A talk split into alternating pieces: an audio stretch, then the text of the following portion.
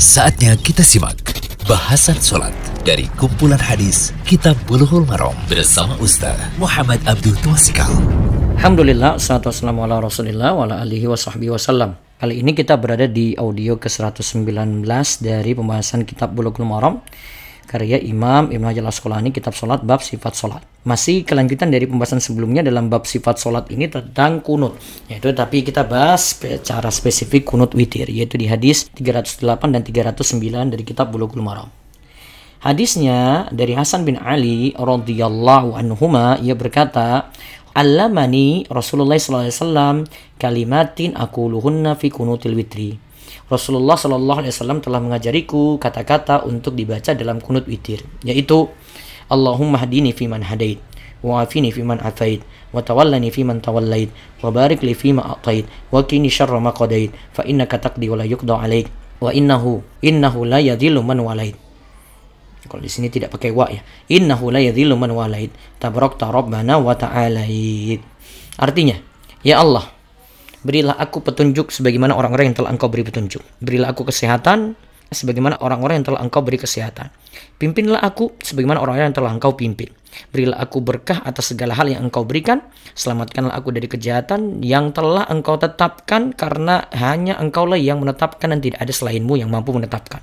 Sesungguhnya tidak akan hina orang yang telah engkau tolong. Maha berkah engkau Rob kami dan maha tinggi. Diriwayatkan oleh imam yang lima, Tirmizi, An-Nasai, Ibnu Majah, Ahmad, dan hadis ini kata Syekh Abdullah Fauzan, sanad hadis ini sahih. Wa zada Tabrani wal Baihaqi wa la ya'izu man adait. Imam At-Tabrani dan Al-Baihaqi menambahkan lafaz wala ya'izu man adait.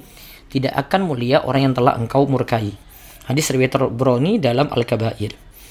Uh, terus Zad dan Nasai min wajhin akhar fi akhirih wa sallallahu ala nabiyyi.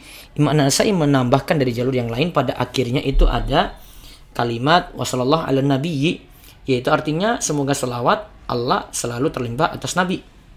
Ya. Namun tambahan ini doif. Uh, sebagaimana disebutkan dalam Minha al-Alam. Kemudian ada hadis dari lagi 309 walil Baihaqi an Ibni Abbasin radhiyallahu anhuma karena Rasulullah sallallahu alaihi wasallam yuallimuna du'aan nad'u bihi fil kunuti min salati subhi wa fi sanadihi dha'fun. Menurut Imam Al-Baihaqi dari Ibnu Abbas radhiyallahu anhuma bahwa Rasulullah sallallahu alaihi wasallam mengajari kami doa agar kami baca dalam kunut subuh. Tapi di sini ada catatan dari Ibnu Hajar sanatnya dhaif lemah dan ini juga dikatakan oleh Syekh Abdullah Fauzan dalam Minha al-Alam.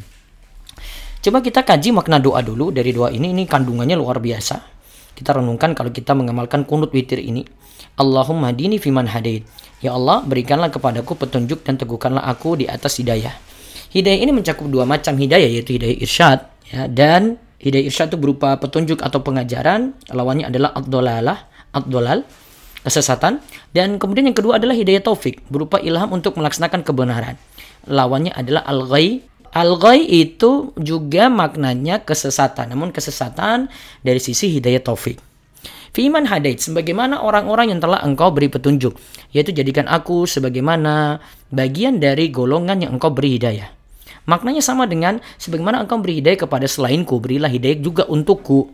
Inilah bentuk tawasul kepada Allah dengan tawasul melalui perbuatan Allah. Masya Allah, ini pelajaran penting ini tentang tawasul.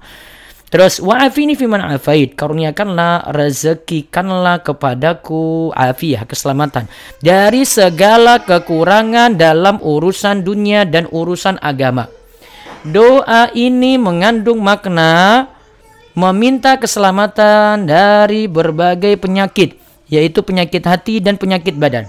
Diselamatkan dari penyakit hati dan penyakit badan, ya.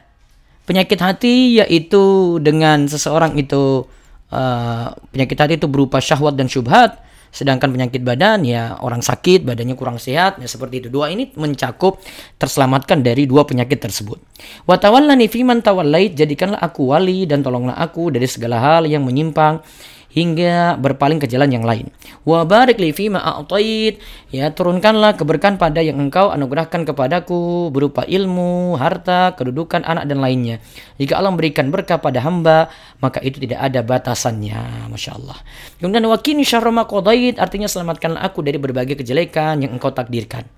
Walaupun secara hakikat perbuatan Allah itu semua baik dan ada hikmahnya. Ingat semua perbuatan Allah itu baik. Tidak kita sandarkan, kita katakan perbuatan Allah itu jelek. Yang jelek itu yang kita rasakan. Fa inna katakdi wala yukdo alai karena hanya engkau lah yang menetapkan dan tidak ada yang lain yang mampu menetapkan. Innahu la man walait. Sesungguhnya tidak akan hina atau tidak akan lemah orang yang telah engkau tolong. Wala ya'izzu man adait. Tidak akan mulia orang yang telah engkau kalahkan. Yang Allah tolong itulah yang menang. Yang Allah musuhi itulah yang kalah.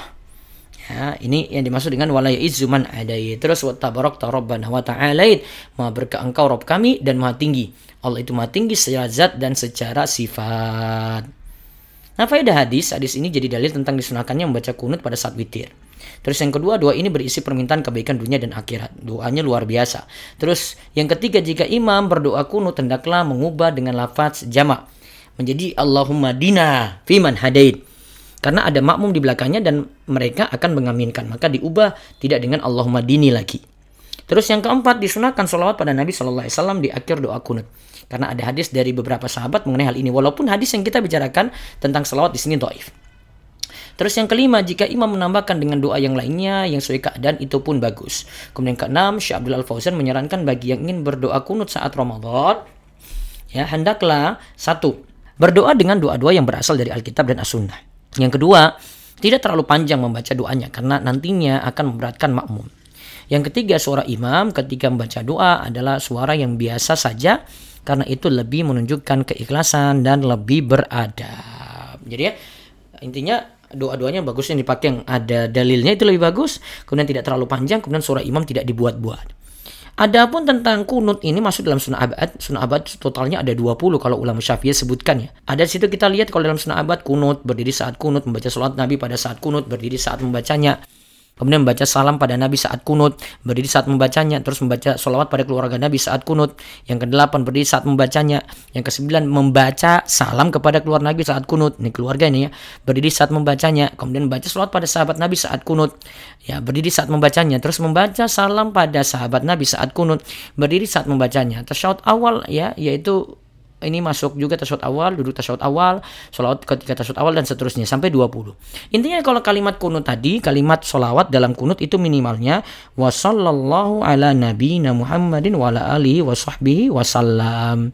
Itu uh, itu dipakai ketika menutup doa kunut. Nah, kunut yang ada dalam madhab Syafi'i adalah kunut subuh, Walaupun dalam pembahasan sebelumnya kita kritik tentang ini, terus kunut pada witir saat separuh Ramadan terakhir karena sebagian salaf melakukan hal itu. Ingat ya, dua kunut ini yang diajarkan dalam madhab syafi'i. Demikian, semoga jadi ilmu yang manfaat. Demikian bahasan sholat dari kumpulan hadis Kitab Buluhul Marom bersama Ustaz Muhammad Abdul Tuasikal.